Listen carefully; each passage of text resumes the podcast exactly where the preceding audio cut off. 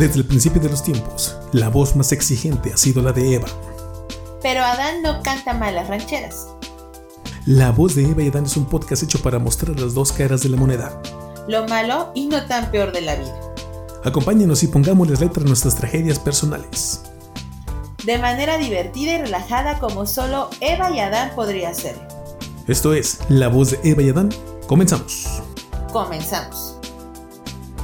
¿Qué tal amigos? Bienvenidos a un nuevo episodio de La voz de Eva y Adán, el episodio número 4, si mal no, me no recuerdo en el conteo, Alex, creo que sí, ¿verdad?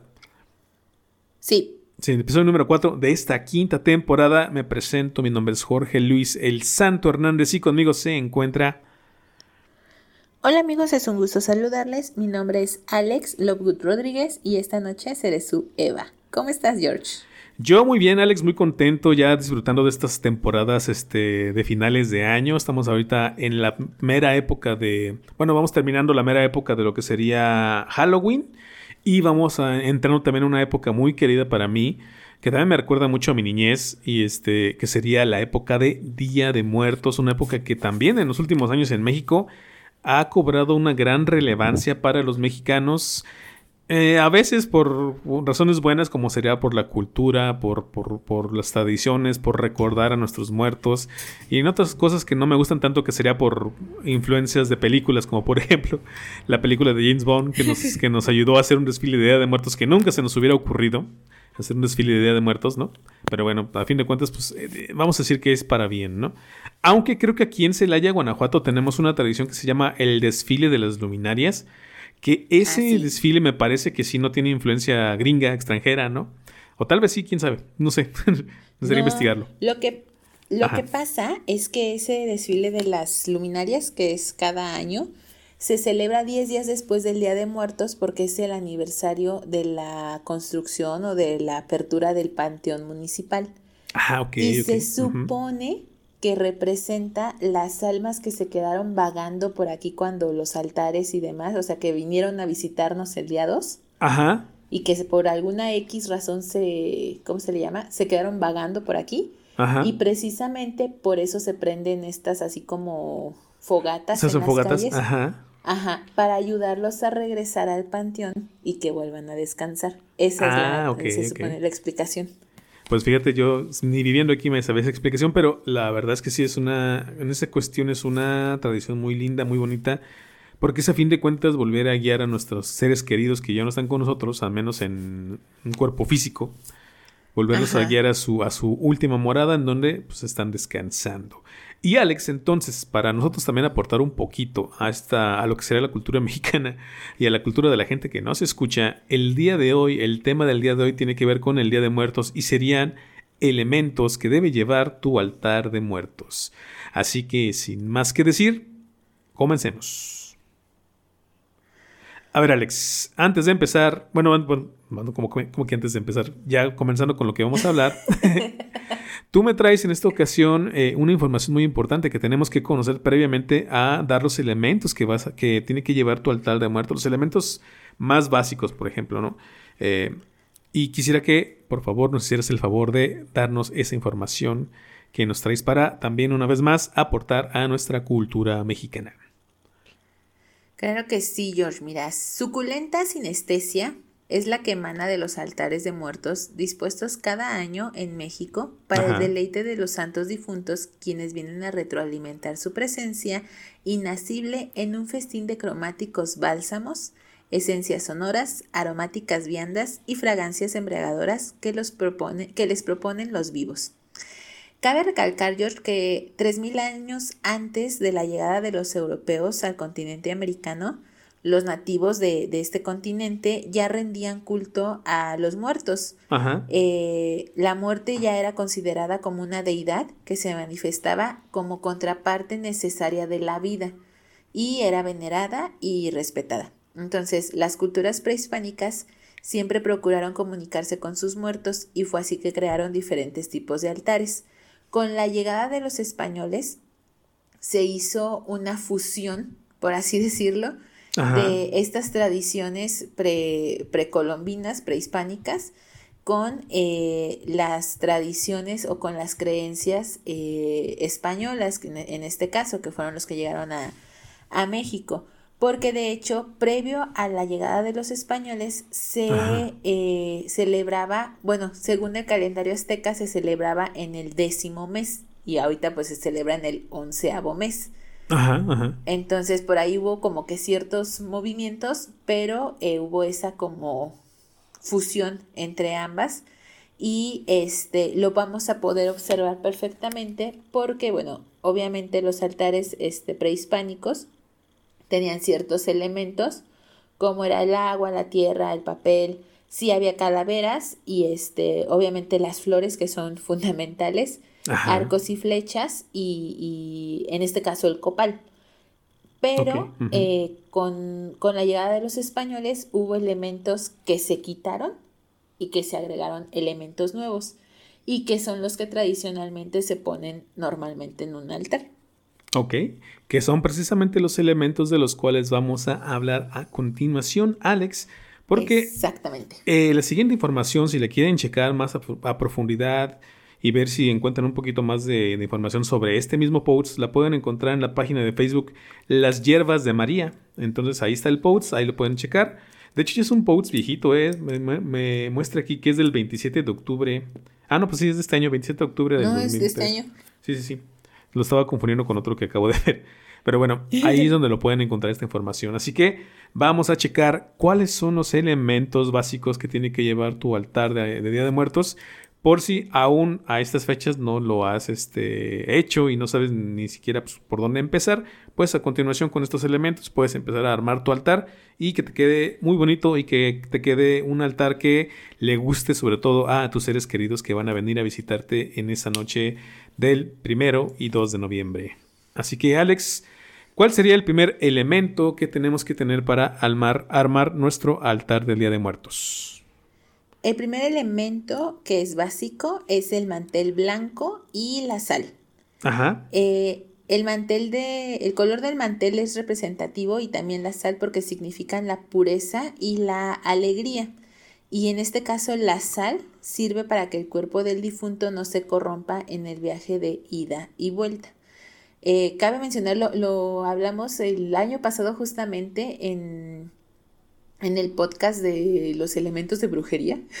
Ah, sí, también, sí. En nuestro especial de Halloween del año pasado, que justamente la sal es un elemento importante eh, como medio de protección y de purificación. Entonces, me hace sentido eh, el que dentro de un altar, que se supone que es para recibir almas, haya sal.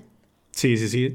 Sí, fíjate, y, finalmente el color tanto de la sal como del mantel que también te indican la pureza, un lugar en donde el muerto va a venir a, a descansar, va a venir a dejar todos, tal vez todos sus pesares, ¿no? Tiene que ser blanco porque es este, este color que también de cierta manera ayuda a limpiar, en este caso sería el aura, si se puede decir que así, el aura de los muertos, la energía de los muertos. Y de hecho hay gente que comenta que el, color blanco, tanto de la sal como del mantel, llega a tener cierto cambio después del Día de Muertos. Un, cambio ahí ligero, no tan notable tal vez, pasando de un... Es que ya ves que todos los colores tienen diferentes tonalidades, ¿no?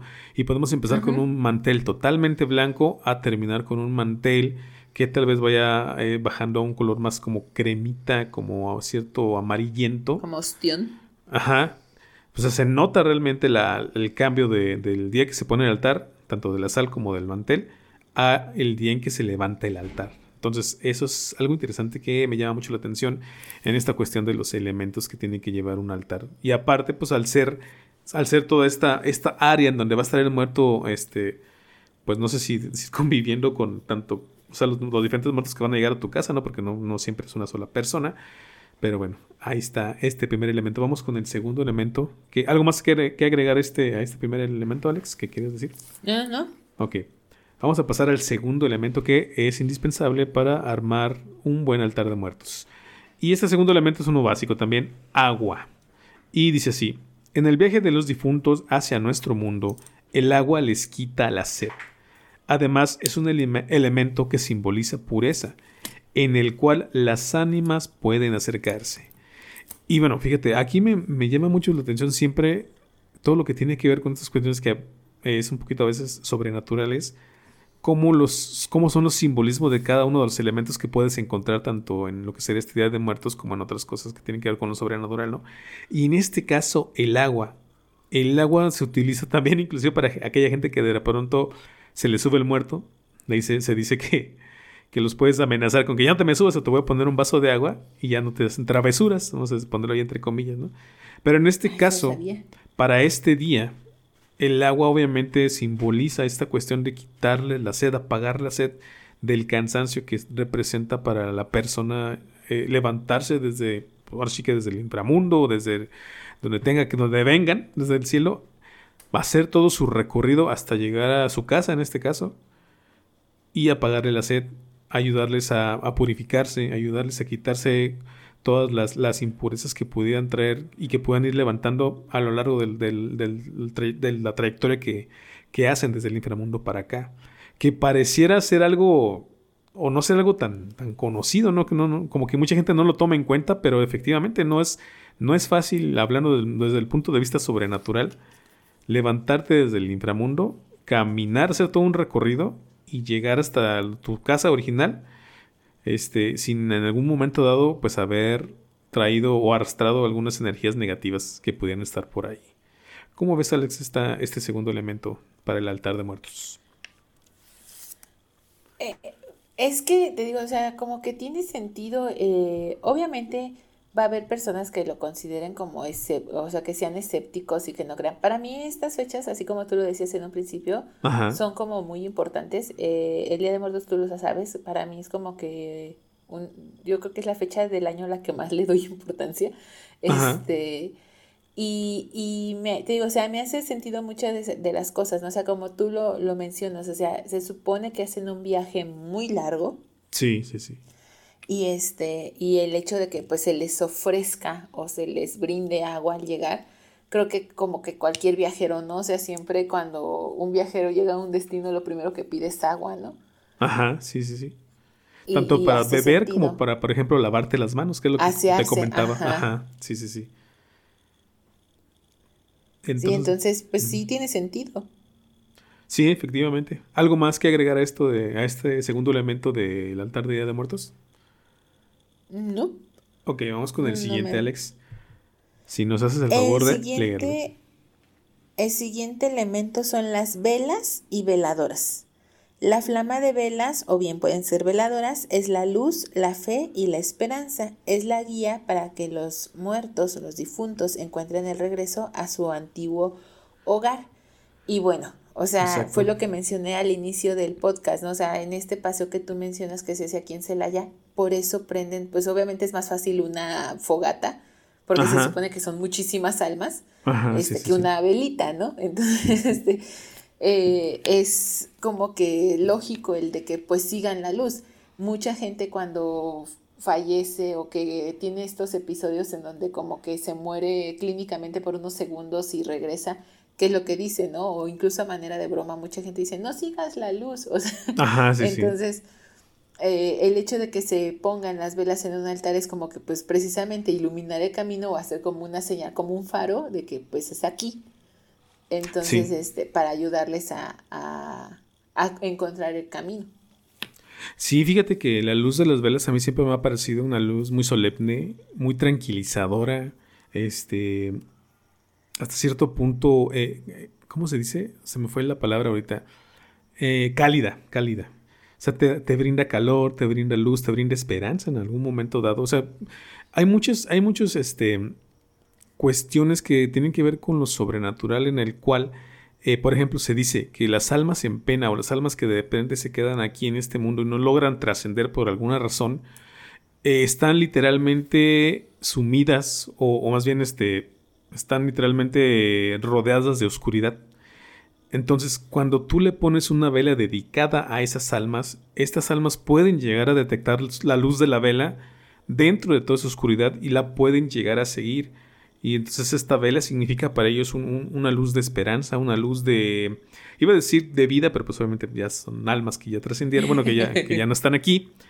Pero sí es una, es una luz en medio de una gran oscuridad, ¿no? Es algo que les pudiera dar esperanza de que en algún momento dado pues van a trascender y van a poder llegar a, el destino que tengan que llegar, ¿no? ya sea el cielo o cualquier otro lado en el que estas personas crean.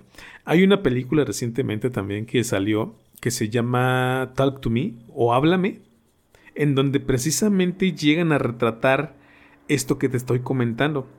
Eh, en esa película, es una película de terror, digo, lo, digo con todo respeto, pero, pero parte de lo que hacen ahí es parte de lo que muchas de las personas este, que saben de lo sobrenatural este, mencionan, ¿no?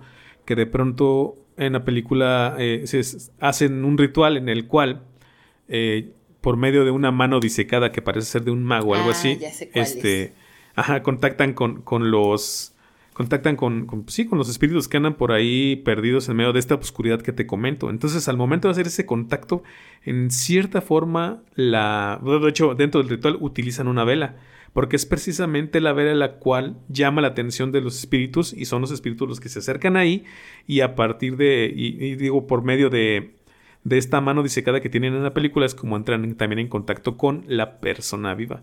Pero eso es, eso es también digo, lo que comenta la gente que sabe de las cuestiones sobrenaturales, que realmente los espíritus que andan perdidos por ahí están sumidos en esa oscuridad y que cuando prendes una vela, pues llegan ahí a, pues ahora sí que a reconfortarse, llegan ahí a tener esta esperanza de que van a salir de esa oscuridad eh, pronto.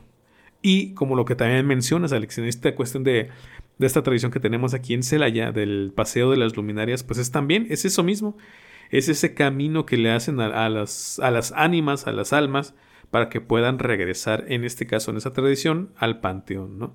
Después de hacer lo que tuvieron que hacer al momento de, de levantarse de sus aposentos, ¿no? De, de sus tumbas. Y finalmente quiero terminar con este comentario de, hay un, hay un documental muy bonito que pueden encontrar en YouTube que tiene que ver con el Día de Muertos en Yucatán. Y ahí también dentro del documental este, se pueden ver imágenes de cómo la gente prepara un camino que va desde el panteón, un camino con velas, y antorchas eh, que va desde el panteón hasta las casas de las diferentes personas, con el fin, una vez más, de guiar a las almas que se levantan de sus, de sus tumbas y que van a, sus casas, a, sus, como decía aquí, a sus hogares, este, a sus antiguos hogares, pues para celebrar la tradición del Día de Muertos, ¿no? Para reencontrarse de cierta forma con sus seres queridos. Y la verdad, la forma en cómo lo manejan en ese documental está, está, está muy, muy linda y muy llegadora. O sea, sí te hace llorar sobre todo por la historia que, te cuentan. Entonces, pues ahí está esta cuestión de las velas. Entonces tenemos ya tres elementos, que sería el mantel blanco, junto con la sal, el agua, y en, esto, y en esta ocasión el tercer elemento, que sería las velas o las veladoras. ¿Algo más que agregar a esta cuestión, Alex? Mm, pues eso, o sea, eh, que es como lo que hemos dicho, ¿no? O sea, la luz lo que mencionaste del... Me gusta, fíjate cómo lo representan en, en la hermana República de Yucatán. Porque ellos sí manejan mucho esta cuestión de lo prehispánico, que bueno, sabes que, a mí me, me, gusta demasiado, que incluso allá no lo llaman Día de Muertos, se llama Hanan Pishan. Ajá, sí, sí. Y, y lo manejan como con una onda más, me gustaría llamarlo como más mística, más algo, algo así. Sí. Y, Incluso lo podemos ver no nada más ahí, en Pátzcuaro, en Michoacán, en el lago, también este Día de Muertos lo iluminan todo con como, como barquitos con velitas. Ajá. Este, precisamente para que las almas puedan llegar a sus a sus destinos. Entonces, creo yo que tiene las velas un significado en este caso, o sea, porque obviamente sabemos que hay quienes le da un significado como más macabro y maligno. Ajá, sí, sí, sí. Pero en este caso, o sea, se me hace como que tiene un significado muy lindo. O sea, el ayudarlos a, encontrar su camino se me hace un, significado muy, muy significativo, muy, muy, ¿cómo decirlo? No sé, muy, muy lindo, muy especial. Eh, Más profundo, ¿no? Ajá. Ajá, de la vela y de la luz. Ok pues bueno, ahí están eh, estos, tres primeros elementos para que vayan checando, haciendo su lista. Por si no tenían idea de cómo empezar su altar, pues aquí les vamos dando estos elementos básicos que los pueden ir juntando.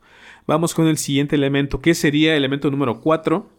Y fíjate, este, este, este elemento, o estos dos elementos que vienen, porque son dos juntos en uno solo, es donde ya se ve un poquito el sincretismo de, de lo que sería la cultura prehispánica precolombina y después ya cuando llegan los españoles y llega toda la cuestión de la conquista y cómo las dos culturas se fusionan para formar una nueva que en este caso sería México y, eh, y ahí te va, sería el elemento número 4 sería el copal y la cruz de cenizas y dice lo siguiente el copal o el incienso se utiliza para limpiar el lugar de las malas vibras y los malos espíritus antes de que regresen los seres queridos.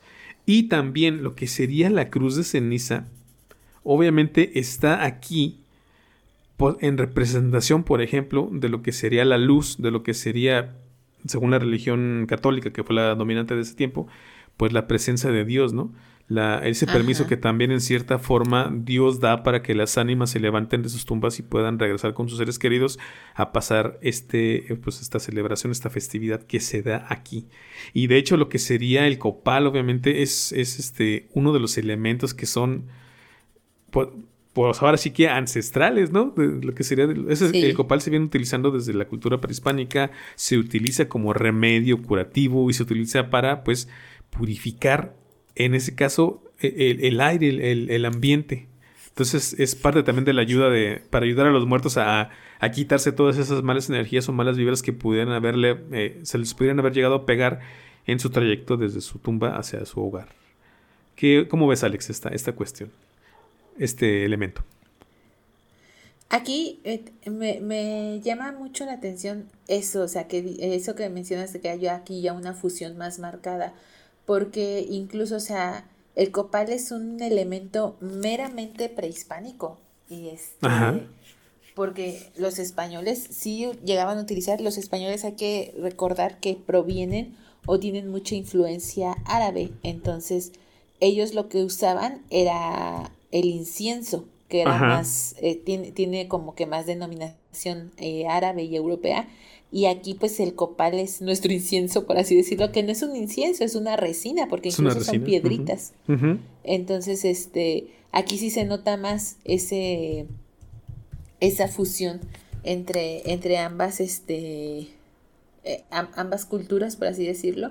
Y, e incluso el hecho de que, de que venga ya la cruz, porque los elementos mencionados anteriormente no tenían que ver tal cual con una cuestión religiosa y aquí ya hay una cuestión este, religiosa, en este caso católica, eh, muy marcada, que pues sabemos que es como que la, la religión por excelencia, al menos aquí en México, como que la más, la más, este, ¿cómo decirlo?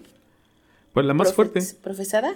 Ajá, la más, la más profesada en su tiempo. Digo, ahorita ya hay, digo, ya hay más religiones, pero pues seguimos siendo, yo creo que un 80, 85% católicos en, en el país, ¿no? Digo, una vez más, ya hay más religiones, ya hay cristianos, ya hay judíos, ya hay de todo, pero pues ahora sí que los, católicos somos es la más. predominante.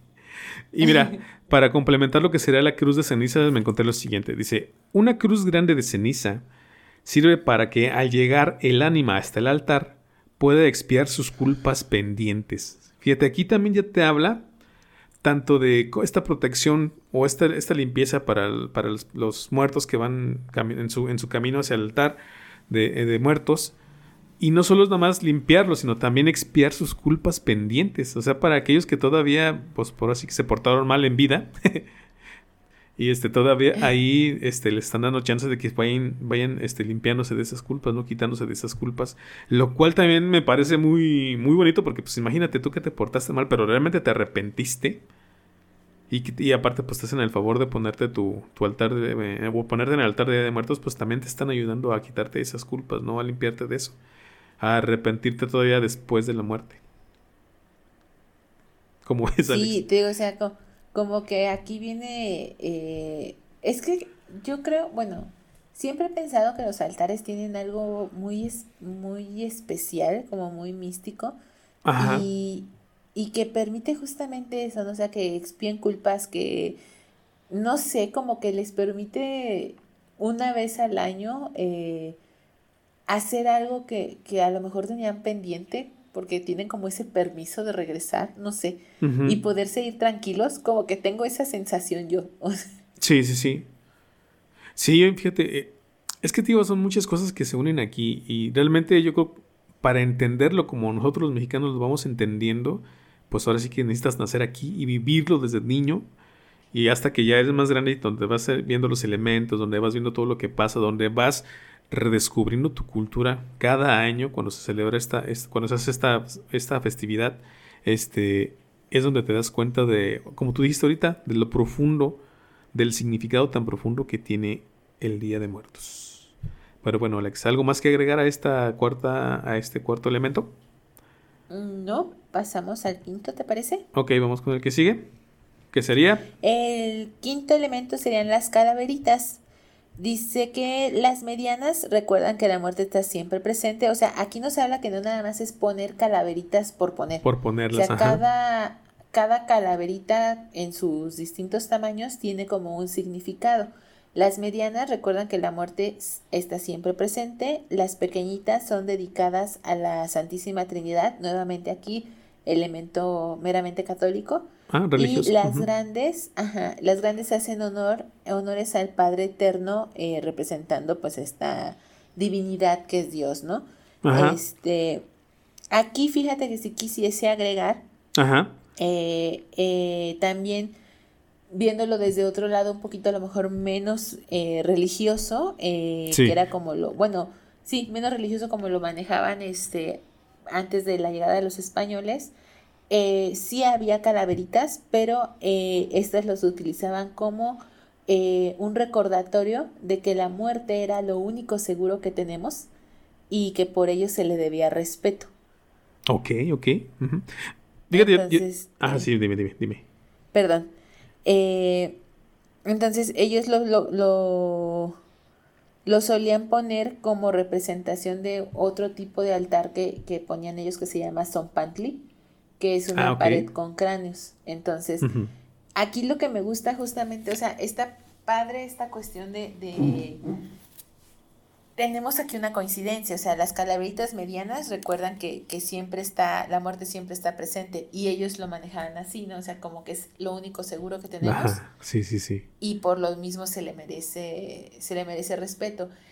Aquí, muchos extranjeros, este, se confunden o como que les causa mucha intriga el hecho de que yo creo que México es el único país que le rinde tanto, ¿cómo decirle? Respeto a la muerte, en este caso como, como es el Día de Muertos, porque es una tradición que no se da en ninguna otra parte del mundo. sí. O al menos no como se da aquí. Yo creo que es de lo que más los de repente los atemoriza, ¿no? Porque ay, ¿por qué tienen calaveras aquí?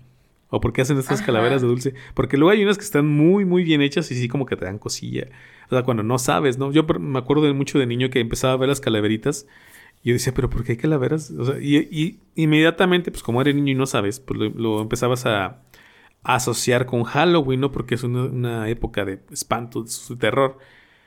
Pero ya después, pues entiendes, ya con el paso del tiempo entiendes por qué están dando, por qué es, cómo es esta tradición tan diferente al Halloween, ¿no? Porque aquí no estamos hablando de terror, no estamos hablando de horror, estamos hablando de una cuestión de la vida, la vida y la muerte. En este caso, la muerte, que es lo que tenemos más seguro. Y quisiera agregar un poquito, y esto no sé si lo vi yo en la primaria o me lo inventé, pero según yo también la cuestión de las calaveritas, te ayudaba, por ejemplo, era tu calaverita con tu nombre, o sea, con el nombre de la persona que falleció, la comprabas y también la ponías en el altar y también como que era esta representación de la persona cuando en su momento no había o no o si, o si de plano no tenías un retrato de la persona para poner. No sé si a ti te tocó mm. escuchar algo así. Porque ya ves que también tenían nombres antes, o no sé si te acuerdas. Ajá. Sobre todo los de dulce. se les ponía. Ajá, sí, sí. No sabía eso, pero me hace sentido. O sea, porque, por ejemplo, eh, hay muchas, mucha gente que a lo mejor perdió fotografías o que perdió familiares y que pues ya no se conservaron fotografías de ellos o nunca se tomaron una fotografía y quieren recordarlos y como que el que esté un elemento ahí con su nombre pues también este es como una forma de atraerlos, ¿no? Sí, sí, es como esa forma de decir, aquí estás tú, esto también es para ti, ¿no? Por ejemplo, que la gente que no, que no se deja tomar fotos. Este, fíjate, ahí va una pequeña anécdota de, de una persona que es allegada a mí, aunque no convivo mucho con ella, pero pues la conocemos aquí en la familia. Eh, es, ella era familiar de un tío mío, de mi padrino, creo. Y pues desafortunadamente su hijo se muere a los 15 años de edad. Más o menos yo, él y yo teníamos más o menos la, la, edad. Y hace poquito, por alguna razón, este, hicieron una... Abrieron el, el, el mausoleo, ¿cómo se le llama? Cuando, cuando hay varios familiares en una misma tumba. Sí, mausoleo. Sí, mausoleo. Entonces lo abrieron y pues la señora se le hizo fácil agarrar y abrir la tumba de su hijo y pues ya vio al, al niño pues con, con los puros huesitos, ya eran los puros huesitos. Y este, y agarró la, el cráneo de, del niño y le dijo, mira, aquí está Miguel. Le dijo a mi mamá, mi mamá la acompañó en aquella ocasión. Y le dice, y, mi mamá voltea y dice, no andes agarrando esas cosas. Y el señor que estaba, que estaba ayudando a pues abrir todo, porque era el que estaba ahí cuidando, le dijo, señora, ¿cómo se le ocurre agarrar el cráneo del niño? Y le dice, ¿pero qué? Pues es mi hijo, sí, pero pues se puede, o sea, no, no se debe hacer eso. Se le puede pegar algo, si no, no es correcto. Y ya pues toda regañada lo va y lo ponen, se lo quería otra vez. Pero fíjate, a mí me pareció, o sea, puede ser una, una, una anécdota un poquito, no sé si de terror, bizarra o qué pero es esta cuestión de decir, bueno, aquí está mi familiar, aquí está, bueno, en este caso de la señora, aquí está mi hijo. Y aquí están los restos de mi hijo y, se le hizo fácil ir a agarrar y decir, aquí está el cráneo de mi hijo. Y, al mismo tiempo me da pues mucha tristeza porque yo lo conocí, yo jugaba con, con él. Y este... Y de cierta manera, bueno, saber que ahí está, pues decís, sí tenemos a qué, a qué ponerle altar de muerto, ¿no? A quién dedicarle este altar, a quién recordar, a quién esperar que su, su, alma venga a este Día de Muertos y disfrute estas horas, ese día, esos días con nosotros. Pero se me hizo, pues sí, chistosa, no sé cómo decir esto, esta anécdota con esta señora. ¿Cómo ves, Alex? O sea, me hace como que muy, muy inapropiada, o sea, no, no podría, eh, aparte porque, o sea, las tumbas, los, los, pues sí, las tumbas guardan mucha deja tú de la energía, bueno, aparte de, de las energías y, y esas cosas místicas que guardan, este, también son una gran fuente de, de Ajá, sí, es que eso es lo pues, que microorganismos Que, que no, pues un, un cuerpo vivo no está acostumbrado a esos microorganismos. Sí, sí, sí. Entonces sí, sí digo así como qué valiente. O sea, a lo mejor y hasta lo hizo de una forma inconsciente, ¿sabes? O sea, porque, bueno, si era su hijo, eh, mucha gente menciona que el perder un hijo es un dolor muy grande, entonces a lo mejor eh, la señora, pues por ahí todavía tiene guardado como que eso y, y, a lo mejor ahí en ese momento se desconectó de la realidad y se le hizo fácil tomarlo, ¿no? Hace como de, ah, mira, aquí está. Sí, sí, sí. salúdalo, ¿no? Sí, o sea, es que te digo que, que eso fue lo que hizo. Es que mira, es que es muy complicado, es muy complicado, así como tú dices, pues a perder un hijo es una cosa, bueno, perder un familiar es este una cosa muy fuerte, una, una, experiencia muy fuerte, una vivencia que nadie quisiera que pasara, pero estamos conscientes de que va a pasar, ¿no? Y como tú bien dices, pues en ese momento ella se le hizo fácil, dijo, es mi hijo, es mi hijo, y fue y lo tomó. Exacto, pero es que fíjate, o sea, en el caso de, para mí yo siento que la pérdida más fuerte es justamente esa de perder un hijo. Yo una vez lo hablaba con mi abuela, o sea, si tú pierdes a tu esposo, te conviertes en viuda, si tú eres hombre y pierdes a tu esposa, eres un viudo, si pierdes a tus padres, eres un, un huérfano, pero no hay un nombre para una madre que pierde un hijo. Ajá.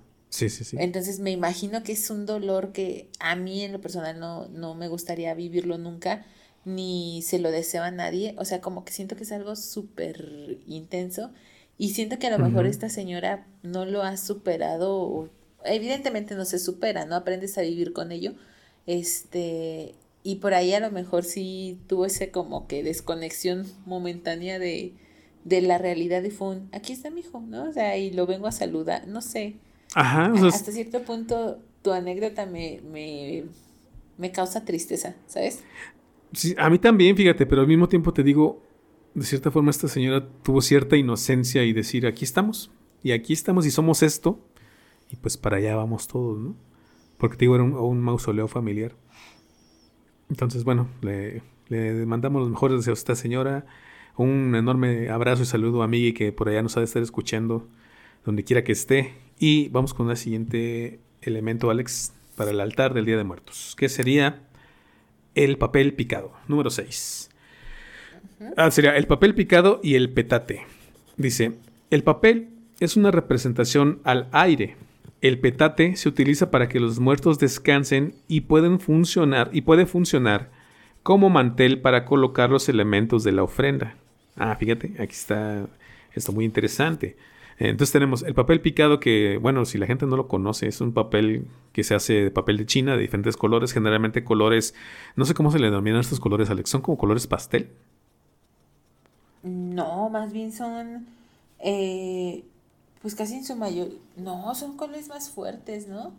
Bueno, pero generalmente sería un color eh, naranja, amarillo, eh, azules, morados, ajá verdes, pero es que son colores como muy, muy mexicanos, ¿no? Siento yo. Sí, porque incluso es, un rosa, pero es como un rosa fuchsia, como el que llaman rosa mexicano. Ajá, sí, sí, sí. Y además, son colores muy... estos papeles, además de, pues, de, ser el papel así como lo vemos, este, tienen cierto picado, tienen ciertos diseños y modelos que al principio, yo los, bueno, cuando era niño, los recuerdo con modelos muy basiquitos, o sea, de figuras geométricas, a lo mejor círculos, Digo, obviamente muy bien adornados, muy bien puestos, muy bien diseñados, pero pues eran básicos. Ya actualmente pues ya está hacen con, con, mensajes, con el nombre de las personas que están este, en el altar, a los cuales se les pone el altar, o con figuras, por ejemplo, de los que más me han gustado, con figuras de la Catrina. De la Catrina de, de, cómo se llama este señor que la inventó. Ahí se José Guadalupe Posadas. Exactamente, ese, con esa figura de la Catrina. Por si no la conocen, chequen ahí en internet, busquen la Catrina de José Guadalupe Posadas. Y bueno, estos representan la idea. Perdón Sí, dime. Perdón que interrumpa. La de José Guadalupe Posadas era la calavera garbancera. Ah, Recibió el nombre de la Catrina a partir de que Diego Rivera la utilizó en sus pinturas y la colocó dentro de la misma y fue que él, él fue quien la bautizó como la Catrina. Exacto, ajá. Sí, bueno, ahí quedaría eso para que lo chequen y lo busquen también en internet por si no han visto el papel picado con la forma de la Catrina. Y otra e cosa... ya lo hacen Sí, dime. ¿eh? Sí, dime, dime. Incluso ya lo hacen de otro material que no es papel, ¿eh? O sea, yo hoy, ah, bueno, hoy no. Ayer me di una vuelta por allá en, la feria del alfeñique que se encuentra aquí en Celaya. Ajá. Y este... Y ya hay unos muy, muy exóticos, ya con holográficos, así como papel holográfico, muy, ah, llamativos, metalizados o como en 3D. Vi unos muy padres como de, o sea, sale la calavera de, del papel, es muy interesantes, la verdad. Ajá. Este, pero como que siento que el, más padre es el tradicional, el cuadradito rectangular de, papel con hoyitos muy simples, se me hace como el más clásico. Yo, yo fíjate que yo haría la combinación entre el clásico y el que tiene diseños, por ejemplo, el diseño de la Catrina o el diseño. Hay unos diseños, por ejemplo, de pan de muerto, que tiene el diseño del pan de muerto, ah, o de pan de muerto con una veladora, esas se me hacen chidos. El último, lo más evolucionado que yo llegué a ver, porque ya no he ido a la Feria de los Alfeñiques, este, fue uno de un papel picado, pero era de plástico. Entonces, bueno, es más duradero, ¿no? Porque ya es que le china, pues, un airecito y se te, se te vuela, se te rompe. Se rompe. Entonces el de plástico pues es más duradero y también tiene todos los diseños que te comento, desde el más basiquito hasta los que tienen a la Catrina, el papel, el pan de muerto o la veladora. Y no he visto todavía estos que comentas que sea con papel holográfico y cosas acá. Digo, ya se me hace más para Maya, pero pues igual, si a la gente le gusta, ¿por qué no? Este, y bueno, el otro, la otra cuestión, el petate. Eh, o que bueno, aquí también le conocemos como tapetes, ¿no? Los tapetes. Ajá. Que no casi, bueno, que generalmente tiene una base de flor de cempasúchil. O sea, el color sería anaranjado por lo general. Y ya sobre, la, sobre el petate o sobre este tapete este, pueden poner alguna figura, ya sea la figura de, de, este, de la persona a la que se le dedica el altar o de, por ejemplo, si fue un músico, ponen la figura del, del, ¿cómo se llama? La clave de sol o un violín o una guitarra. Diferentes modelos que podemos ir haciendo por ahí. Y me llama la atención lo que dice aquí, que también se puede utilizar, que simbólicamente se utiliza para que los muertos también lleguen a descansar y en algún momento dado puedan también de cierta forma poner los alimentos que les dejamos en el altar, pasarlos ahí para, creo, para disfrutarlos. Ajá. Mi querido George, que te estás confundiendo entre el petate y el tapete. Ah, ¿son, ¿sí son dos cosas diferentes? Sí, porque el ah, petate, si no mal recuerdo, es una especie como de mantel, por así decirlo, tejido de no sé qué elemento sea, como de carrizo, creo. Ah, sí, sí. Bueno, el, petate originalmente sí es un. Es como un mantel, como una. ¿Cómo le llaman? Como un futón japonés. Pero está hecho de, carrizo. el futón es como un. Pues sí, un, una alfombra, digamos, pero está en este, en este caso de carrizo. Pero creo que entonces no sé si me estoy confundiendo. Sí, ese es el petate. Entonces, me hace sentido el que diga que, que se utiliza para descansar, porque antiguamente, eh, antes eh, de, que la existencia de los colchones, la gente se dormía en el suelo y utilizaba el petate para dormirse y no, no tener el frío del suelo. Ah, ok, sí, sí, sí. Y lo que tú mencionas de los tapetes son lo, como lo que abajo que está de, del acerrín. Ajá. ¿Cierto? Sí, sí, también. Ajá. Entonces sí son dos cosas eh, diferentes porque el acerrín tiene otro significado. Ah, ok, a ver, dime. Eh, hasta donde yo, yo sé o yo, yo conozco, el acerrín es como esta forma de conexión con la tierra. Ok, ok. Porque, o sea, viene, a ver, déjame te lo digo, ¿eh? Dame un segundo. Sí, sí. Eh, representa el plano al que los muertos llegarán y se coloca como bienvenida. Y dentro de este mismo eh, tapete de acerrín se pueden colocar semillas o especias porque son los regalos y los frutos de la tierra, tomando en ah, cuenta que el acerrín proviene de la madera. Sí, sí, sí. Ok, ok. Entonces sí me estaba yo confundiendo porque bueno, es que, es que fíjate, eh, he visto algunos videos. Es que ahora sí que en México hay diferentes formas, hay muchísimas formas de cómo se celebra el Día de Muertos. Está, digamos, el Día de Muertos estándar, en donde todos los elementos se parecen, ¿no? Porque hay, petates, hay, hay, este. Está el altar, está todo lo que, todos los elementos que vamos a, platicando. Y en algún momento yo recuerdo haber visto algunos videos, solamente que no me acuerdo de qué estado eran en el que este significado que te comentaba yo de que también lo utilizan para descansar los muertos en, sobre, sobre el... Así que en este caso el acerrín, que, me comentas tú, que también lo, se podía, o bueno, también se podía utilizar por parte de los muertos como para descansar, como para estar ahí. Ya después de haber comido, de haber disfrutado de la comida, podían descansar ahí y ya después de ahí se iban. Que de hecho también tendría un poquito de sentido con lo que me comentas, ¿no? Porque también ahí están los regalos de la Madre Tierra y la conexión con la Madre Tierra hablando de la cuestión tal vez prehispánica, ¿no?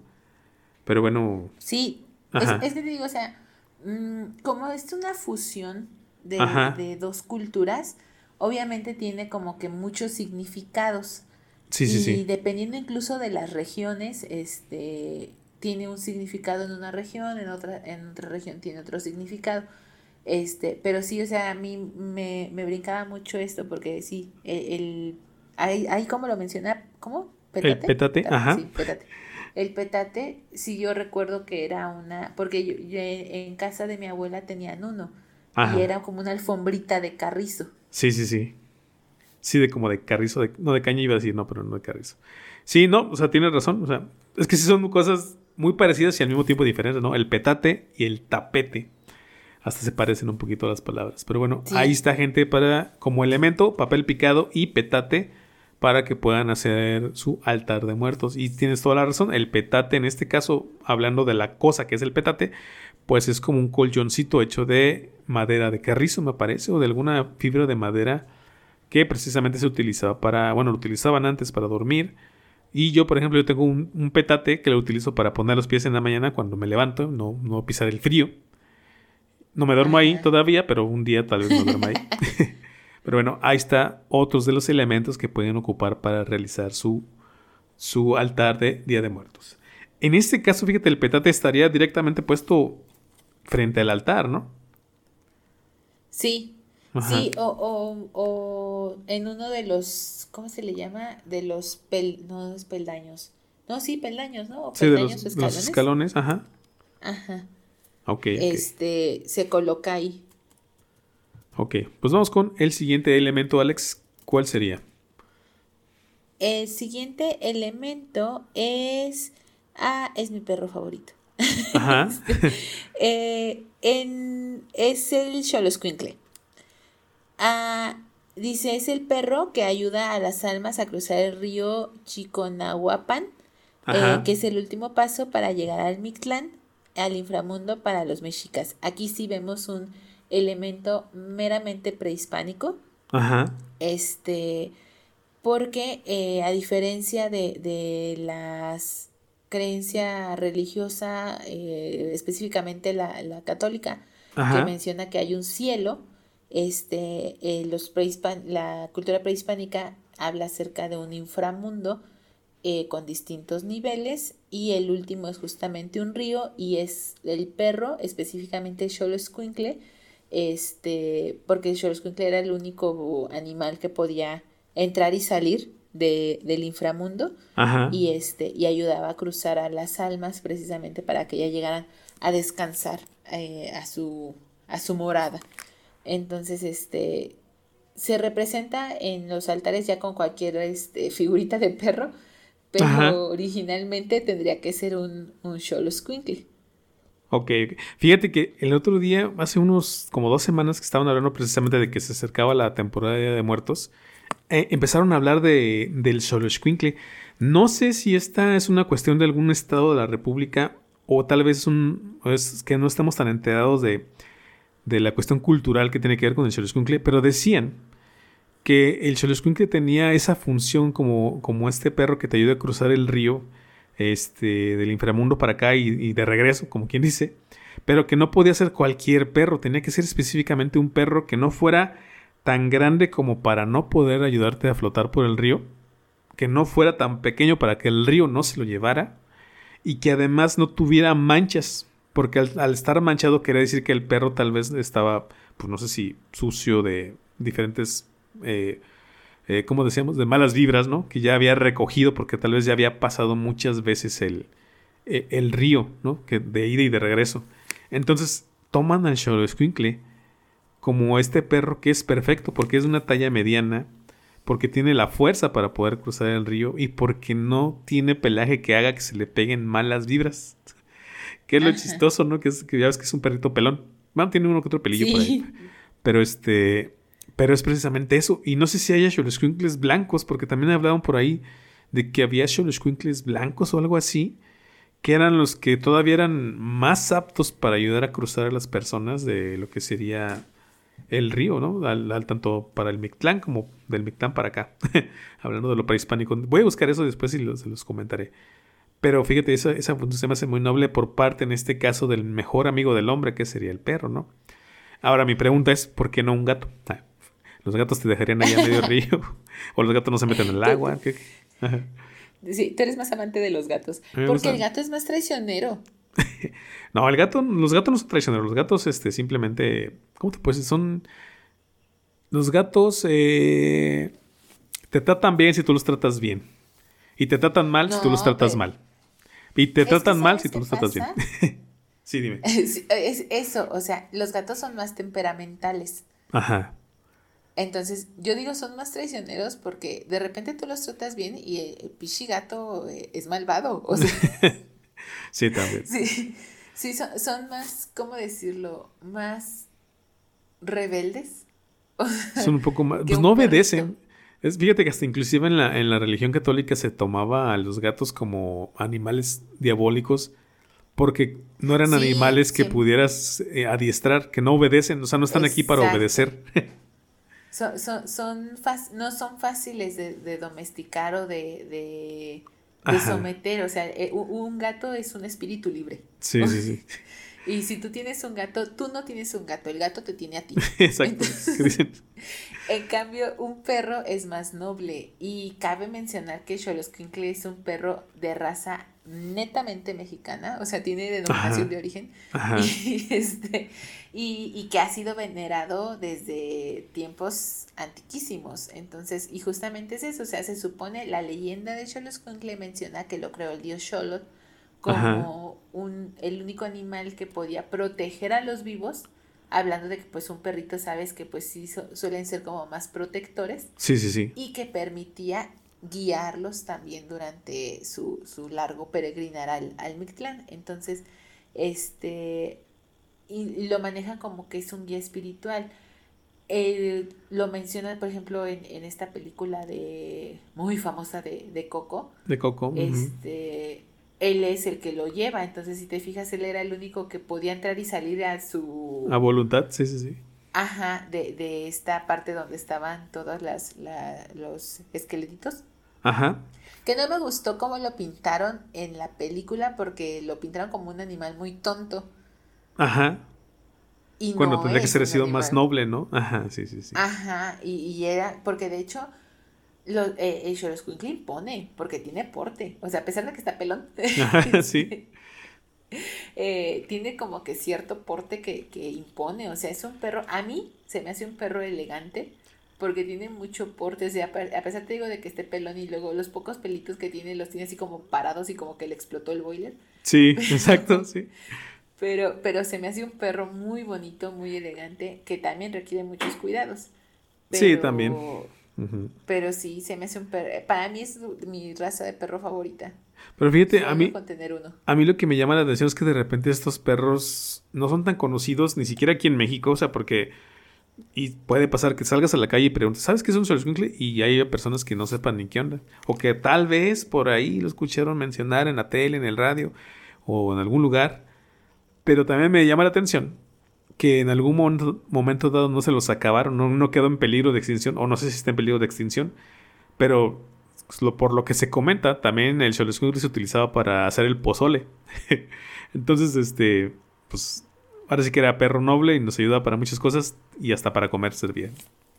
Es que es poco conocido o poco visto, George. Y sí hay, sí hay Xoloscuincles manchados, sí hay Xoloscuincles, este, como que hay variedades. Ajá. Y si hay Xoloscuincles con ciertas manchas, no blancas, sino como rosáceas, como si tuvieran vitiligo. Ajá. Así pero es una raza de perro que es poco conocida, a pesar de que es una raza endémica de México, porque son carísimos. O sea, un, sí, puede rondar su precio hasta los 45 mil pesos. Entonces, es, un, es lo de un carro. sí, sí, sí. ¿Y sabes más o menos de qué estado serán? O sea, ¿serán por todo México o específicamente de alguna región, así como el sur, el centro o el norte? norte no creo, pero tal vez del sur serán. Siento yo que son más bien del sur. No, desconozco ese dato, este, pero como que siento que, es más del sur, ¿eh? Ah, ok, ok. Sí, porque te digo. Ah, mira, aquí me mencionan. Ah, se verdad. Eh, esta eh, raza originaria, según se estima, de hace más de 3.000 años, es natural de México, específicamente del estado de Colima. Ah, ok, ok, ajá. Sí, porque te digo que no son, pues o sea, en general no son tan comunes en México. Sí hay, pero no son tan comunes como, como por ejemplo un perro callejero, ¿no? Uno de raza mestiza, ¿no? Aunque sí hay unos de raza mestiza que de repente se aparecen en Xoloscuincles, ¿eh? Sí. es cuestión de derraparlos. Yo, yo debo de confesar que yo, mi perrito, tengo dos. ¿Lo quisiste rapar? No. Uno... no, no. Uno, eh, el primer perrito que adopté, justamente lo adopté porque me recordaba eh, a un Xolo con pelo. Ah, ok, ok. Porque es más o menos de la misma estatura y los Xoloscuincles son perros que no son gordos, o sea, de origen no es un perro fácil de engordar. Ajá. Este, entonces mi perro también es muy esbelto, está bien alimentado, pero este es un perro como que de estructura más esbelta y es completamente negro. Entonces yo lo adopté porque dije, no voy a tener un Xoloscuincle porque no voy a comprar un, perro de 45 mil pesos. Ajá. Y dije, entonces, pues voy a agarrar su versión genérica. Ok, con pelito. Con pelito. y, y, me recuerda mucho a él porque te digo, y, y incluso el hociquito lo tiene, porque los Xoloscuincles tienen el hocico como muy alargado, muy puntiagudo. Ajá. Y mi perro lo tiene muy similar, entonces yo adopté ese cachorrito, que ya ahorita ya es un perro adolescente que, está en una etapa muy insoportable. Ajá. Pero este, eh, yo lo adopté precisamente por esa, por esa cuestión. Ok, ok. Entonces, para. Pues, ¿Tienes tu perro similar a un Schulzwinkle? Sí, tengo, tengo mi similar. ok. Lo mismo, pero más barato. Lo mismo, pero sí, pues sí, de 45 mil a este que te lo encontraste, ¿te lo dieron o te lo encontraste en la calle? ¿Qué crees que lo publicaban en Facebook y fue así como de, ah, quiero un perrito? Y entré hacia Facebook, lo vi y dije, ay, este. Y hablé a la chava y me dijo, sí, aquí lo tengo. Y ya. Ah, ok. Ese mismo día, o sea, todo fue como muy rápido. Lo adoptaste, ok, ok, perfecto. Pues vamos con el siguiente, el siguiente elemento del altar de Día de Muertos, elemento número 8, que sería las flores. Me toca a mí, ¿verdad, leer? Sí. Ok, las flores. Las flores son un símbolo festivo por sus colores y aromas que adornarán el lugar donde estará el ánima. La flor que se utiliza es la de cempasúchil, ya que su color representa al sol que guía al alma del difunto. Y además, pues también, lo, según yo, si mal no recuerdo, dentro de la tradición, pues también es el puente entre la. entre la. entre el mundo de los muertos y el mundo de los vivos, ¿no? Alex, ¿algo que quieras opinar de, esta cuestión de las flores? Eh, eh, esas flores me gustan muchísimo y es una pena que nada más se den en esta época del año. Se me hacen muy bonitas. El color es un color. Y a mí no me gusta el naranja, ¿eh? Yo es un color que no, no soporto. Pero en esa, en esa flor me gusta porque es un tono de naranja diferente. O sea, no es un naranja. ¿Cómo decirlo? Pues naranja, naranja así. Normal, ¿no? Normal, ajá. Es que este como que tiene naranja, pero al mismo tiempo unas tonalidades medias amarillas. O sea, se me hace a mí una flor muy bonita que realmente no huele tanto, o sea, para mí la, la flor de cempasúchil como que huele pues a hierba, o sea, realmente no le encuentro un aroma específico y hasta hace poco yo desconocía que era comestible. Ah, sí, también se puede, se hacen platillos con esta, con esta, con los pétalos de la flor. Desconocía, desconocía esa parte, este, y, y, y está padre.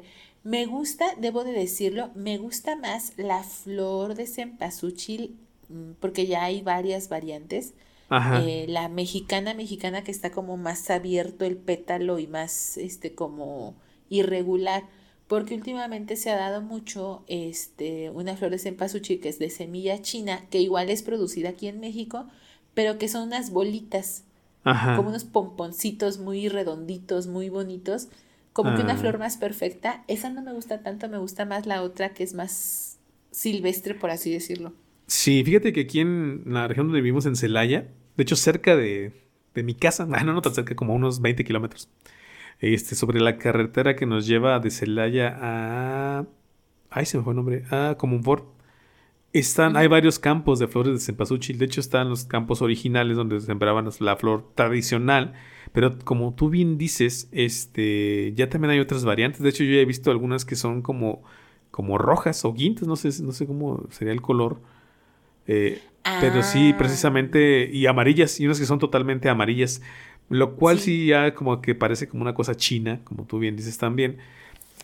Pero si no hay como la flor tradicional. Y de hecho, creo que no has encontrado o no te ha tocado toparte con la flor tradicional, tradicional fuerte, porque sí huelen bastante, Alex vas por la carretera que te digo de aquí de Celaya como un foro y cuando pasas por el campo, de hecho antes de llegar al campo puedes sentir todo el olor del cempasúchil, que tampoco eh, tienes razón, no es un olor que sea así como que fuerte que llega y te, da un golpe en la nariz, no, pero se siente como que toda esa esencia de esa flor que precisamente también dentro de lo que es el folclore y la tradición este, del Día de Muertos, pues es esta esencia que inclusive te transporta a ese día en especial que también atrae. De hecho, se supone que también atrae por el olor, también es parte de la de lo que es la guía para las ánimas para llegar al altar.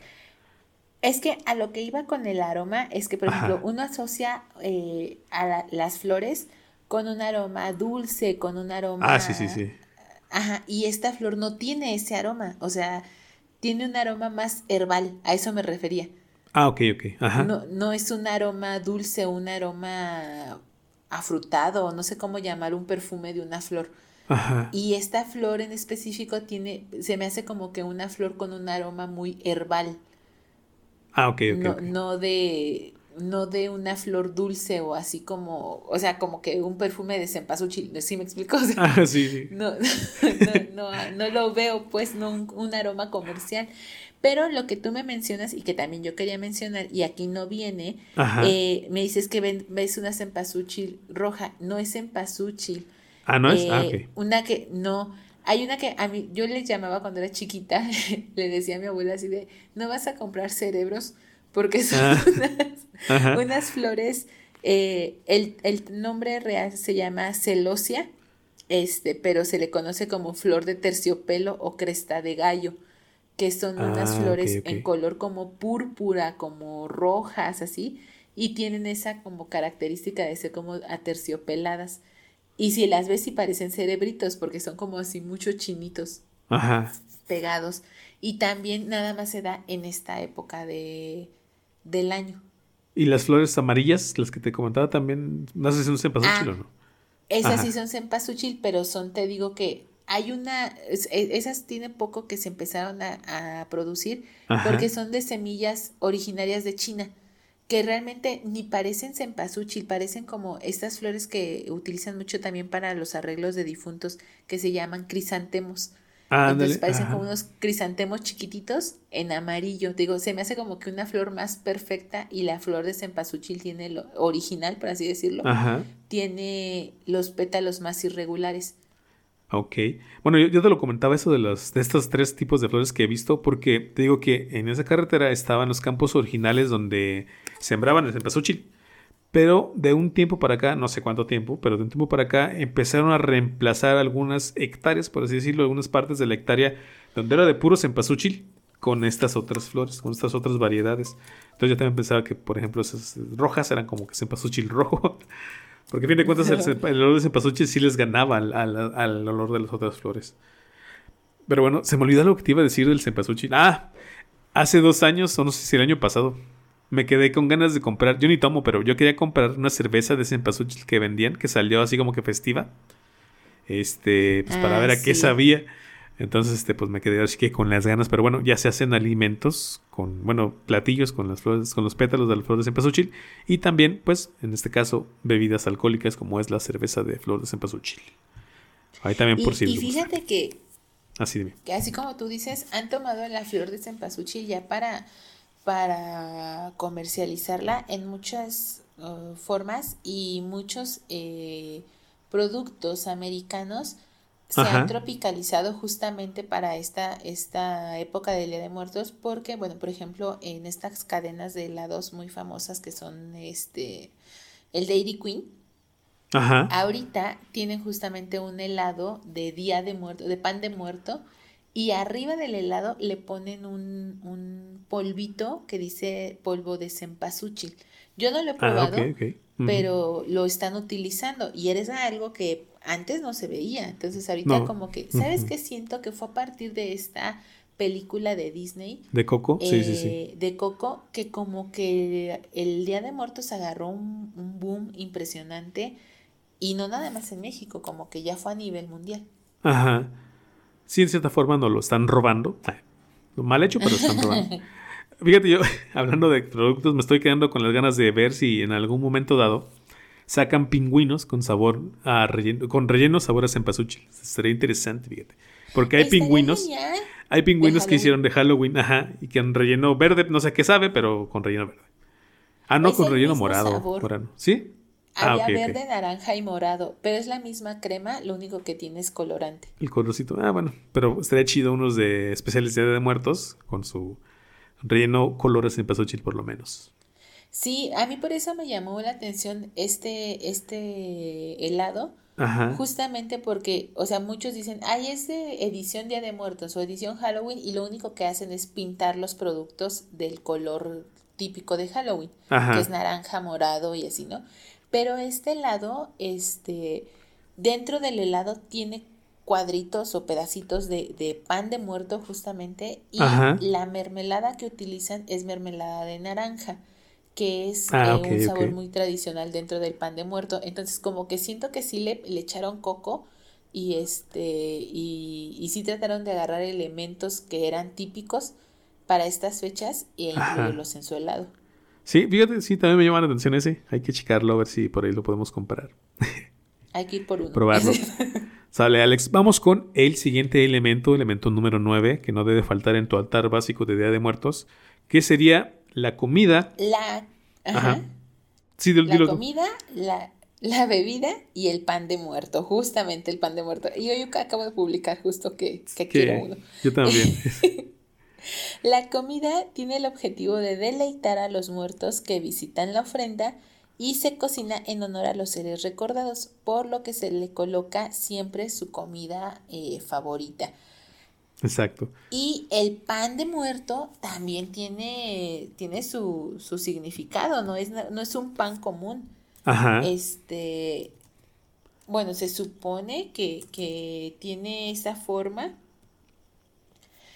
Bueno, yo lo que había escuchado es que pues antes ya ves que se hacían como que los sacrificios este, humanos, sí, sí, sí. humanos. Ajá. Entonces, cuando llegaron los españoles, se espantaron por estos, estos sacrificios y bueno, es una, una, no sé si sea leyenda o algo que yo, yo escuché, ¿no? Ajá. Este, y se supone que se crea este pan de muerto para simular esos sacrificios y que los españoles ya no les diera tanto, tanto muerto, tanto, tanto miedo. Ajá. Entonces, que para que como que apaciguar sus temores. Sí, sí, sí. Este, fue que, lo hicieron de, esa manera. Se supone que, que, el pan de muerto tiene esta forma de la bolita de arriba es el corazón y lo que está alrededor son los huesitos que representan pues precisamente al, al difunto. Ajá. Entonces tiene también su forma y no nada más se utiliza esa forma, o sea, yo estuve viendo ah, eh, en esto, ahí volvemos a lo mismo, dependiendo de la región y de los estados, hay diferentes tipos de panes que se hacen únicamente en estas fechas y que tienen forma de, de figuritas, de muñequitos, de sirenas, de no sé qué más. Sí, sí, sí, yo también estaba checando eso, sí. Y, y, me parece muy interesante porque, bueno, yo nada más he probado y he comido el tradicional de las bolitas, los huesitos y, y, un chingo de azúcar. Este, y, y, esos que, que, tienen así como que forma de, de, sirena, de niño, de... Se me hacen como muy interesantes. Siento que van a saber un buen a huevo, pero... Hay unos que son, sí, que son casi harina y agua. Otros una combinación de huevo con harina y agua y así. O sea, también tienen diferentes sabores, ¿eh? El tradicional, que es el que tú comentas, que es el que representa literalmente a un cuerpo humano. Bueno, yo no, yo no, según yo, la, la, bolita de arriba del pan era como que el cráneo y los huesitos y las cositas alrededor eran los huesitos. Pero ahora sí que, como tú bien dices, hay muchas formas de entender y muchas formas de ver el Día de Muertos. Y pues aquí se nos mezcla de todo, ¿no? Este, y pero lo que me llama mucho la atención es el sabor tradicional también de este pan que conocemos generalmente aquí en el centro de la República, que sería un poquito un saborcito a naranja o anís, si mal no recuerdo. No, no es anís. Eh, ¿Cómo se eh, llama? Bueno, es, azar. Ándale, azar, azar, sí, sí, sí. Que también es, ahora sí que es parte de los sabores y los olores también de, de este Día de Muertos. Este, ¿Qué te iba a decir del, del, pan de muertos? Bueno, es que el pan. Mira, yo, yo no soy tan. Yo estoy a favor de todos los panes tradicionales. Y no es que esté en contra de lo nuevo, lo nuevo que ha venido saliendo, pero es que ya de repente también la, la comercialización de todo esto, siento yo que los banaliza un poquito porque ya hay pan de Día de Muertos relleno, ya hay pan de Día de Muertos de chocolate, ah, ya hay pan de Día de Muertos de, no sé, había uno de, bueno, yo vi uno de relleno de sabor higo, o no sé qué, una, una crema verde que ponen ahí, que también estaba medio fusionando con el Halloween. Entonces, pues yo creo que lo mejor es lo tradicional, o como, como ya lo venimos haciendo. Y eso es pues ya disfrutar lo demás, este, a muy aparte, ¿no? Pero bueno, ahí está. Es que sí, ya, ya se hizo así como, como ya lo toman como un postre, o sea, Ajá, como un postre. Creo que ya él perdió como que ese valor ceremonial, por así decirlo, Ajá. Eh, o espiritual que era el pan de muerto, y lo empezaron a hacer, o sea, yo he visto de relleno con Nutella y fresas y no sé qué. Yo sí, sí, sí, es santo Dios. Sí, me hace como que, aparte, yo ya probé uno y es sumamente empalagoso y le mata el sabor tradicional del pan de muerto, o sea, porque sí es un sabor que no tiene otro pan. Ajá. Sí. O sea, te puedes comer una concha y, y, a lo mejor dices, bueno, pues el pan de la concha sabe igual que el pan del un pan que tiene chocolate y coco alrededor. Ajá. Y el pan te sabe igual, pero el pan de muerto tiene un sabor muy típico, muy tradicional que no tiene otro otro pan, entonces sí se me hace así como que para qué le metes más cosas, ¿no? O sea, ah, y es que déjalo como debe estar. Aquí pasa algo de lo que te decía de la comercialización. De repente he escuchado a gente que dice que el pan de muerto sabe igual que la rosca de reyes. Y es que no. Puede, te digo que puede ser que sí por esta cuestión de la comercialización de cómo los están haciendo para hacerlo rápido, prácticamente lo hacen en la misma receta, pero el pan de muerto original, así tradicional, no tiene nada que ver con la rosca de reyes. O sea, de entrada, eh, por ejemplo, he visto panes de muerto actualmente que es el pan chiquito, es polvoreado de azúcar, pero con una como capa de mantequilla que le ponen encima. Entonces ya desde ahí ya no es el pan de muertos, porque el sabor de la mantequilla, si es que el pan lo hicieron como se hace tradicionalmente, pues mata todos los otros sabores que debería de tener, ¿no? Como es el sabor a naranja y este sabor a, los, a las flores de azar.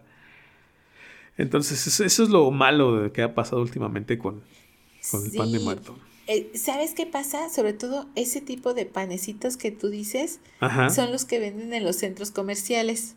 Ajá, sí, sí, sí. Y que, ¿te acuerdas que yo te dije cuando te hablé de las roscas de, Walmart y de sí, ah, yo, yo, revelando los secretos de, estas grandes compañías. Sí, sí, este, sí hacen eh, esa masa del pan de muerto eh, que hacen ellos, es la misma masa que utilizan para hacer la rosca de reyes. Ajá.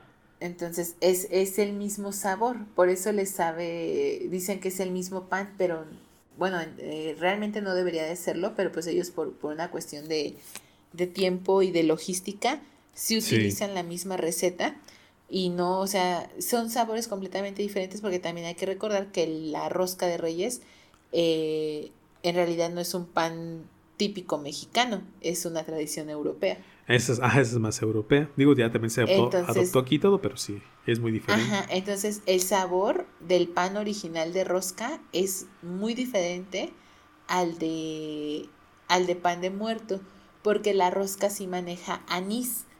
Y el pan, de el pan de muerto no maneja anís, maneja naranja y azar. Vuelvo a lo mismo, el anís es una especie eh, árabe que viene justamente de, los españoles. Eh, bueno, que, por eso lo tomaron los españoles. Entonces, por eso son sabores este, diferentes. Sí, son, totalmente diferentes, exacto. Entonces, si usted quiere de, verdad disfrutar de un pan de muerto tradicional, acérquese a una panadería, pero de esas que están establecidas y que inclusive tienen muchísimo tiempo. Aunque todavía le dudaría, pero bueno. O también acérquese a lo que serían las ferias tipo ferias del alfeñique, ¿no? Donde ahí te venden de todo para el Día de ah, Muertos.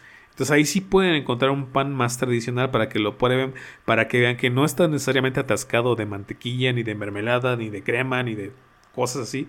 A veces es simplemente el panecito, sabor a naranja, eh, con, las flores de azar y el azúcar encima. A veces sí mucha, no podemos decir que no, pero se siente la diferencia para que sepan lo que es realmente ese pan. Oh. Este, o anímense a hacerlo. Ah, bueno, ahí sí, también, bueno, depende de, de las cualidades de la persona, ¿verdad? Eh, bueno, pues vamos con el último de los este, elementos del altar del Día de Muertos, que es de los, también de los elementos más importantes y que resaltan bastante para las personas que viven en el extranjero. Este, de por qué se rinde homenaje a las personas que ya se nos fueron. Y este elemento sería el retrato. Y es simplemente una fotografía del ser querido. Quiere decir que él será el que visitará la ofrenda, o sea que será la persona a la cual va dedicada el altar y la persona que se espera, la persona o las personas que se espera lleguen a disfrutar de esta ofrenda de Día de Muertos, Alex. ¿Cómo ves? Pues es, eh, eh, esta es la como que más sentido hace, ¿no? O sea, si le estás poniendo una ofrenda, pues obviamente vas a poner la fotografía de la persona a la cual estás haciendo esa, esa ofrenda, ¿no? O sea, es, es la, la más obvia.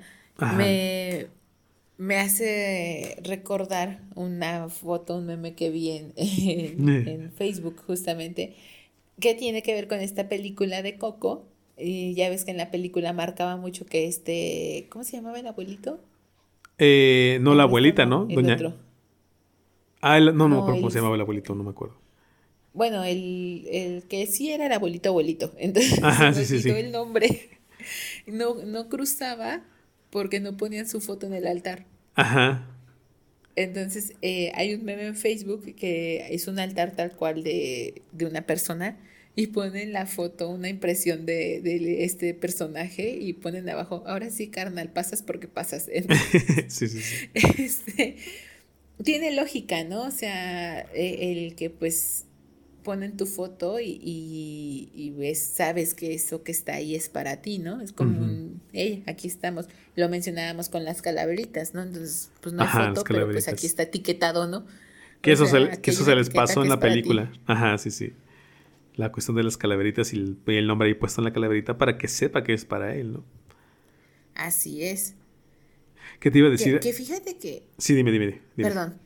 Que, que, yo lo hablaba con mi familia antier, me parece estábamos mencionándolo porque vimos a mi prima, a mi prima más chiquita estar poniendo un altar.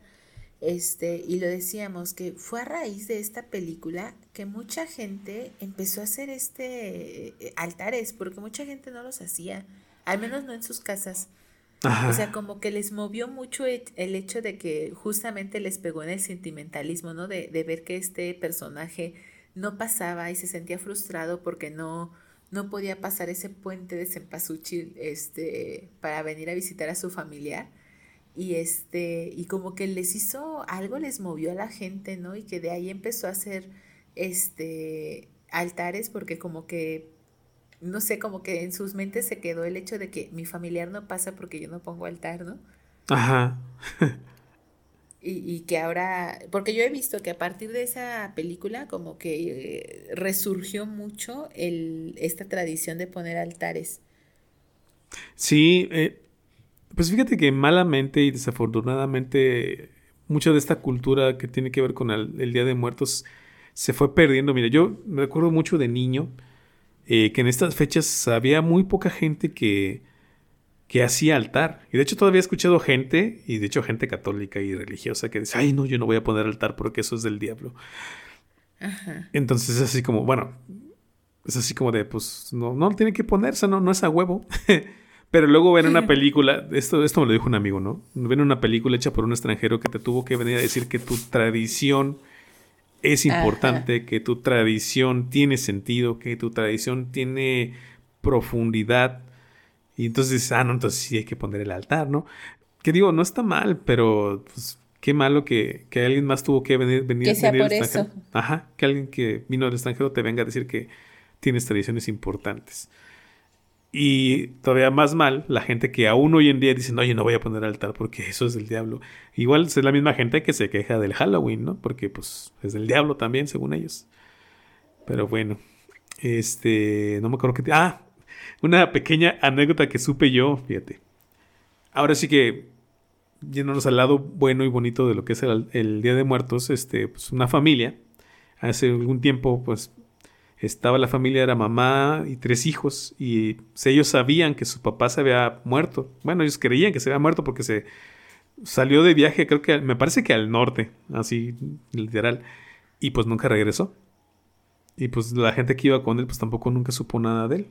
Pasaron los años, los hijos fueron creciendo, los dejó chiquitos, ponle tú de unos 7, 8 años, y pues los niños llegaron a los 30, 40 años y pues ellos ya daban por el hecho de que el papá se había perdido, se había muerto. Porque literalmente nadie sabía dónde había quedado el señor.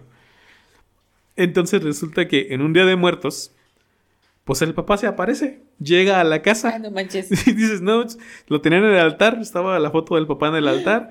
Toda la vida, pues literalmente toda la vida los niños pensando que el papá se había muerto, que y, pues, poniéndole ofrenda. Y un día el señor campante que andaba de parranda, pues llegó a la casa y dijo, ¿saben qué? Pues que no, no estaba muerto, andaba de parranda.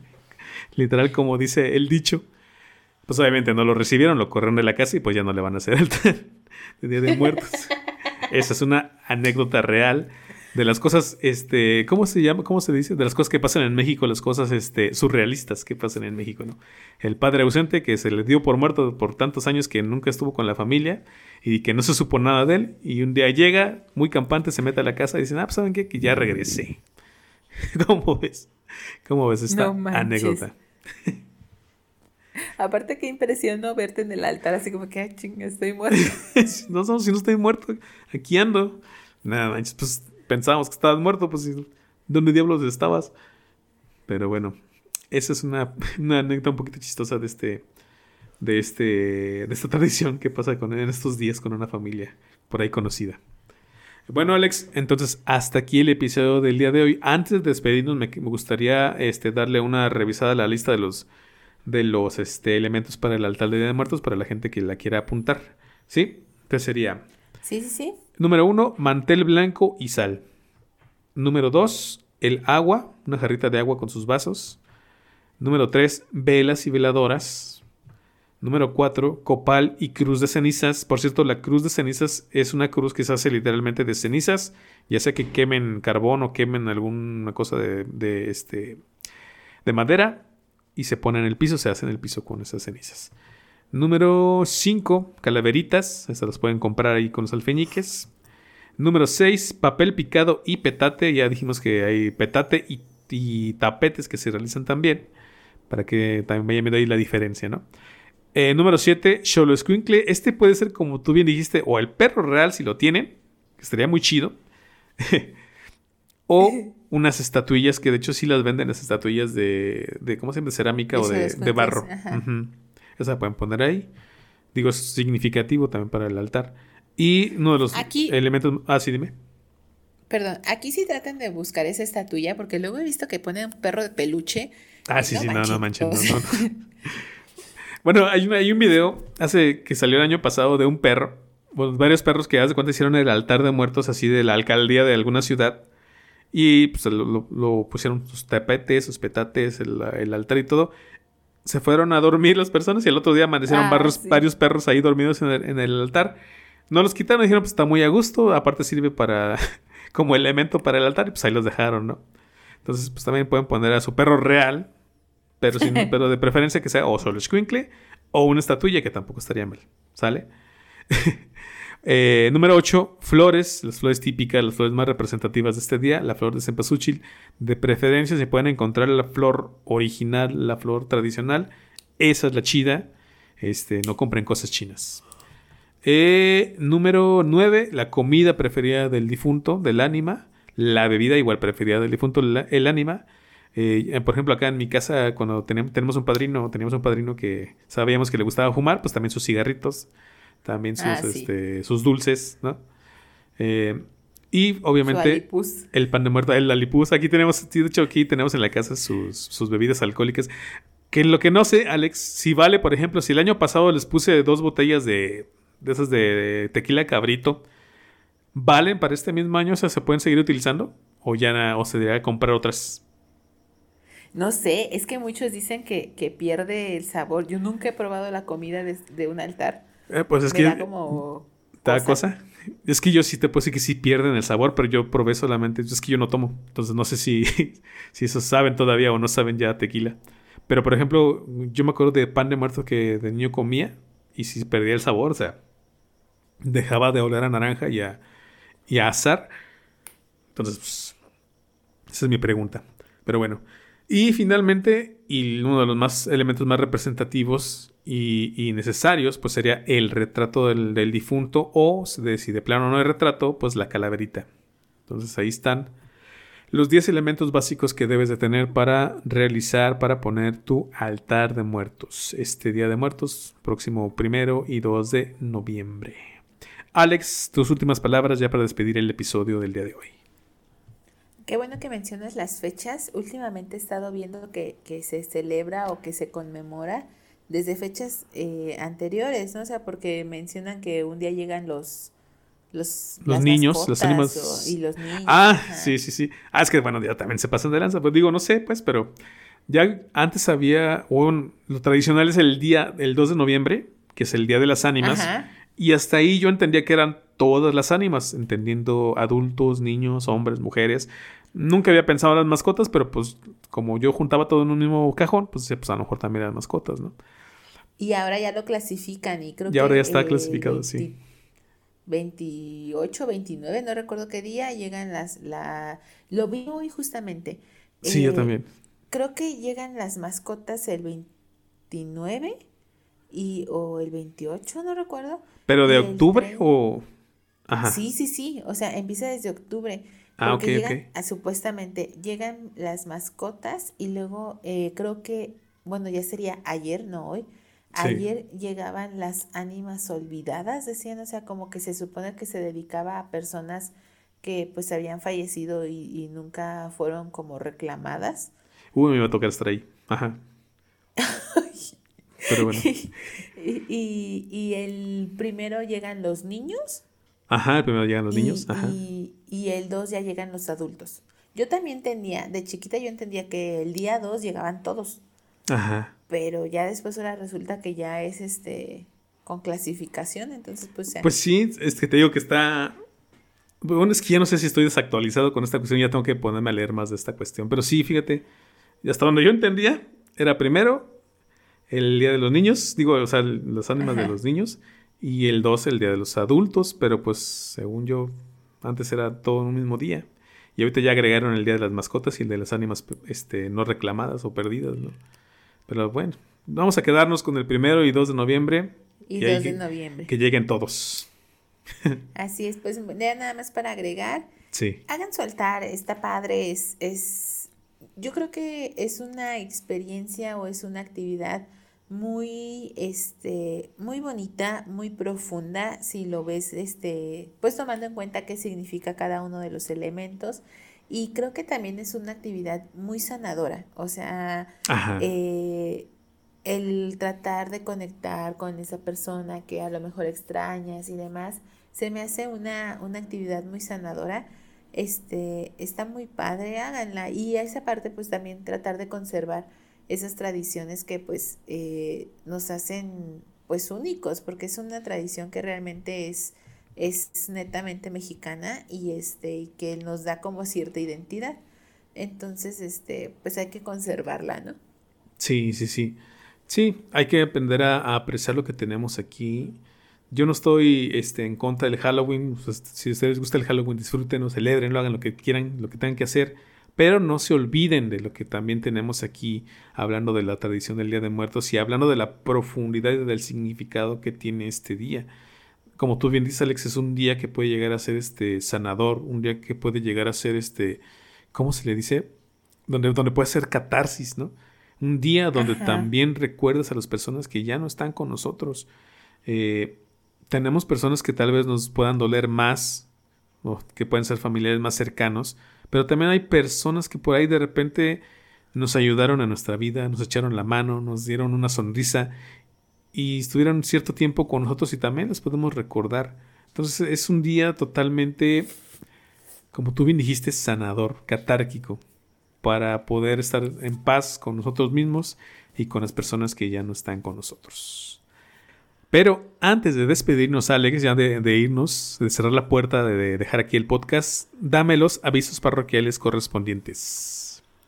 Bueno, pues antes que nada, este, pedirles, por favor, de la manera más atenta, que este, nos sigan en nuestra página de Facebook. Ya saben que nos encuentran como La Voz de Eva y Adán, guion el podcast.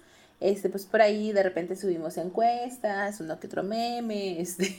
Ajá, se pueden comunicar con nosotros. Episodios. Ajá. Se pueden comunicar con nosotros también, mandarnos mensajito, este, y pues que le den like, ¿no? Este, a las publicaciones. También que no nada más nos escuchen aquí este, a través de Spotify, sino que también por ahí este, pues le den este me encanta o bueno el corazoncito este y este y que le den seguir a este pues al, a esta casa productora que es Millennials trabajando este ya nos pueden pues, escuchar ahí tengamos nos pueden escuchar tanto en Spotify ahorita como en una plataforma que se llama iBox ahí también nos pueden encontrar una de las plataformas más grandes de podcast en español. Y estamos también disponibles en Google Podcast, que próximamente me parece que a principios del año que entra se va a convertir en YouTube Podcast. Entonces ya vamos a estar disponibles en diferentes plataformas y próximamente en otras plataformas donde vamos a poder llegar con ustedes eh, como podcast. ¿Qué más, Alex? Sí, porfa. Que por ahí nos den este, nos regalen un like, un comentario que, que nos sirve, ¿no? O sea, cualquier reacción nos sirve para tener este, pues más más para llegar a más gente y más engagement. Sí, sí, sí. Y este, por último, saludar a nuestros miembros fieles ahí de la página de Facebook que por ahí este, están este, en contacto y en interacción con nosotros, con, dándoles sus respectivas reacciones a nuestras publicaciones. Ajá. Este, agradecerles.